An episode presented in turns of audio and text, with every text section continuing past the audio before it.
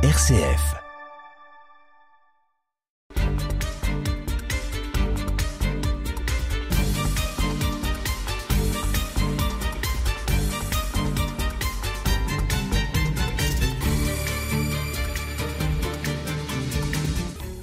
Nous avons, dans une émission précédente, abordé le rôle de l'institution Saint-Étienne pendant la Première Guerre mondiale. Les locaux avaient alors changé de destination, abandonnant leur rôle scolaire pour devenir hôpital accueillant les blessés très nombreux des combats souvent proches de Chalon.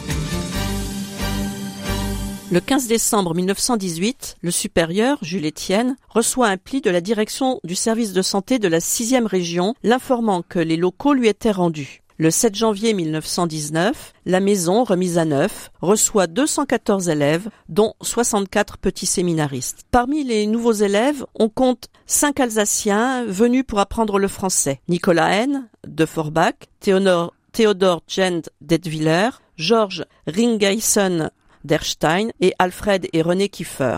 Ils resteront de fidèles amis. Une section alsacienne des anciens sera d'ailleurs fondée. Tellement fidèle, je pense que c'est René Kieffer qui était sénateur et venu au centenaire de Saint-Étienne en 1974. Le 15 mai, alors ils étaient venus, précision, bienvenus pour réapprendre le français puisque pendant toute leur jeunesse, ils avaient euh, dû s'exprimer en allemand. Le 15 mai reprend le traditionnel pèlerinage à l'épine. Et le 21 juillet, la non moins coutumière distribution des prix, qui n'avait d'ailleurs pas été interrompue pendant euh, la période de la guerre. Le supérieur rappelle ce qu'était la maison pendant la guerre. Écoutant l'appel Tenez bon venant du front, il a fait face. Les présents, debout, écoutent la liste des anciens morts pour la France, mais aussi les promotions et citations qui montrent que les anciens élèves ont fait leur devoir. Les élèves primés reçoivent encore un diplôme richement décoré, comme pendant les années de guerre. Et la chorale fait entendre des œuvres de Théodore Dubois, l'hymne au drapeau d'Arnaud et l'hymne américain, la bannière étoilée. La rentrée 1920 est marquée par un progrès de confort, l'apparition de l'électricité. Les effectifs augmentent d'un tiers, 335 élèves, dont 36 internes, auxquels s'ajoutent les petits séminaristes. Le supérieur de constater, nos cours débordent plus que jamais, les études deviennent trop étroites, nos classes sont presque surpeuplées et nos réfectoires, nos dortoirs trop courts. L'année 1922 voit la création pour les élèves de la section B et quelques élèves de la section A avec latin d'un cours agricole. Donc la section A, c'était la section classique avec du latin, la section B, c'était la section moderne sans latin. Et je vous rappelle que les anciens avaient inauguré deux prix, un pour l'une, un pour l'autre section. Charles Giraud, ancien élève, ingénieur agronome, accepte d'assurer bénévolement des conférences. Parmi ces élèves, entre parenthèses, de cette cour agricole, on signalera un enfant né à Chalon en 1918 et qui demeure avec ses parents à Soins. Il s'appelle Paul Thibault. Le 25 janvier, les élèves ont la maison des œuvres de la rue Pasteur pour une séance de cinéma. Des films sur Pasteur et sur une ascension du Mont Blanc sont au programme. À la rentrée de 1922, on compte 330 élèves. On est arrivé à un nombre limité. On est au taquet en quelque sorte. À la distribution des prix, l'abbé Étienne dit au revoir avec beaucoup d'émotion. Il remercie chaque composante de la famille stéphanaise. Les élèves, j'avais plaisir à vivre de votre vie. J'étais heureux de voir vos intelligences s'ouvrir de plus en plus aux clartés du vrai, vos cœurs s'orienter doucement vers le beau et le bien, vos volontés prendre une trempe résolument chrétienne. Les maîtres,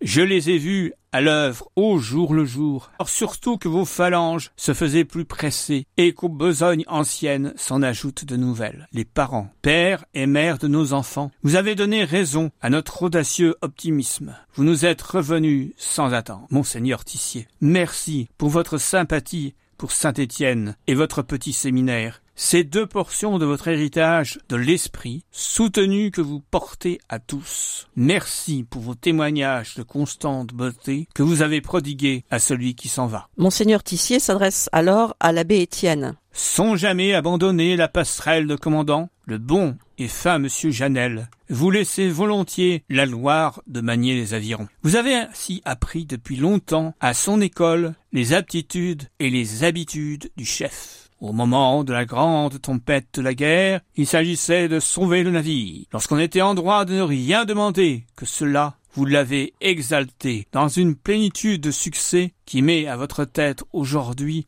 toutes les couronnes de maître heureux. Depuis deux ans, que je vous empêche de vous retirer. Sous l'attente des combattants qui ont bien gagné le repos des armes, elles n'ont fait que s'accentuer comme un diadème. Le supérieur part, mais il ne va pas très loin. Il s'installe dans une maison canoniale proche du collège. Il reçoit un buste de la Sainte Vierge en marbre de Carrare. Toute une génération de professeurs, ceux des premières années, partent en retraite. L'abbé Pernin, 45 ans de présence, part aussi en 1922. Monseigneur Tissier dit Le cher monsieur Pernin, homme du devoir persévérant, humble et silencieux, attaché à sa classe et à sa fonction, ainsi que le lierre qui plante à la muraille ses industries racines. On ne l'appelait que monsieur l'économe. on À la force de don de soi, il a dû reconnaître que le trésor de ses énergies était épuisé. Par également Monsieur Pierre, 45 ans également à Saint-Étienne. Monseigneur Tissier s'exprime à nouveau. Modèle accompli de ses maîtres qui s'oublient tout entier eux-mêmes pour tout réserver. Un service plus parfait de leurs élèves. Pendant dix lustres, il a lu et corrigé des copies d'enfants, laissant passer patiemment sa pensée dans la leur par des corrections sans trêve qu'il paie aujourd'hui de la lumière de ses propres yeux.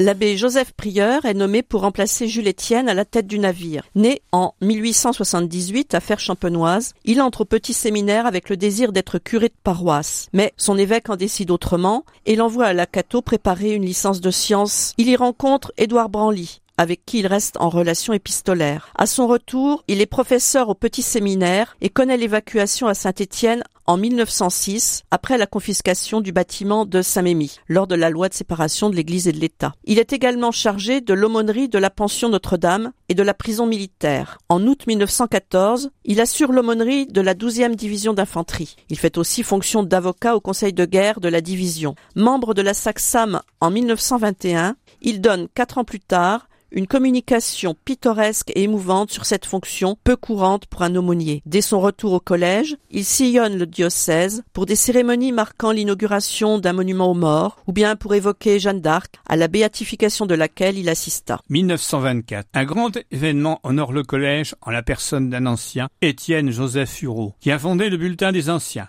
Né à Chalon en 1873, dans une famille de commerçants, il a fait des études d'abord au collège Saint-Étienne, puis au séminaire de Chalon. Après quatre ans au séminaire de Rome, il a suivi les cours de l'Institut catholique de Paris. Ordonné prêtre en 1896 à Chalon, il est enseignant au petit et grand séminaire vicaire général de Monseigneur Tissier en 1911, et grâce à ce dernier, il est nommé évêque de Zifier, Ardèche, le 20 décembre 1923 est installé en avril 1924. À cette occasion, Paul Getman, organiste titulaire et professeur de piano à Saint-Étienne, écrit une marche. En mai, une inspection est menée par l'abbé Potonnier, directeur du collège Stanislas, et Georges Lebidois, docteur S lettres et grammairien, professeur à la Cato. En 1925, on célèbre le cinquantenaire. La messe est célébrée par Monseigneur Hureau, qui rappelle dans son homélie le but de Saint-Étienne, faire une élite chrétienne, sociale et conquérante. Il conclut. Saint-Étienne glorieusement remplit sa tâche pendant les cinquante années de son existence. Et c'est à vous, messieurs, et à vos enfants, qu'il appartiendra de rendre plus efficace encore sa bienfaisante action. Depuis un demi-siècle, notre chère institution existe et prospère. Puisse-t-elle bien longtemps encore remplir notre champagne de fermes, de citoyens et de grands amis de Dieu. À la rentrée de cette année 1925, on compte 305 élèves. 58 sont orphelins, la plupart de guerre. Le chroniqueur du Bulletin des Anciens écrit Beaucoup d'enfants de la campagne ne restent plus avec nous que deux ou trois ans en moyenne. La crise de la main-d'œuvre devient si aiguë que certains cultivateurs, à leur grand regret, reprennent leurs fils dès qu'ils ont 13 ou 14 ans, c'est-à-dire qu'ils sont à peu près capables de tenir la place d'un commis. Ainsi, la classe de 5e B a perdu 19 de ses 34 élèves et celle de quatrième 22 sur 38. Durant les vacances de 1926, un premier camp itinérant en Alsace vosgienne réunit 13 élèves encadrés par deux professeurs et un séminariste. L'année suivante, un second camp est organisé en Ardèche par l'abbé Véninger. Les jeunes de la conférence Vincent de Paul vont, avec le docteur Carrière, dans le quartier de la Maltournée. Cette conférence, ressuscitée en 1924, a pour président en 1930 René Gobillot et comme aumônier l'abbé Véninger. Avec 26 membres actifs, elle patronne 8 enfants, possède un vestiaire qui a fourni cette année une centaine de vêtements. Son budget remonte à 1140 francs. La rentrée 1927 est marquée par le décès du supérieur, l'abbé Joseph Prieur. À ses obsèques à la cathédrale, trop petite pour accueillir la foule qui s'y pressait, Écoutons monseigneur Tissier. Il fut de la race des entraîneurs d'âmes qui montent mieux qu'un souvenir, mais des imitations ardentes, un temps, et nous ont privés des actions rédemptrices. Il fut aussi l'éducateur de la brillante jeunesse qui l'attendait, le lévite exemplaire qui parmi ses camarades inspirait autant d'émulation que de sympathie. Il a été l'homme du devoir accompli, sentant tout le poids de ses responsabilités et ne s'y direwant pas. Libéral de nature, il est de ceux qui pensent qu'étant très bon, on se trompe moins qu'en étant trop sévère. Les familles toujours bien reçues s'accommodaient sur son indulgence, ils vantaient à plaisir sa courtoisie et son aménité. Parfois, quelques élèves risquaient d'en abuser et quelques maîtres de s'en plaindre. Il avait pour son excusé le principe pédagogique de Montaigne, quand je pourrais me faire craindre, j'aimerais mieux me faire aimer. C'est à l'intérieur de Saint-Étienne, au temps de sa pleine autorité, qu'il fut prêtre se réservant la préparation de la première communion.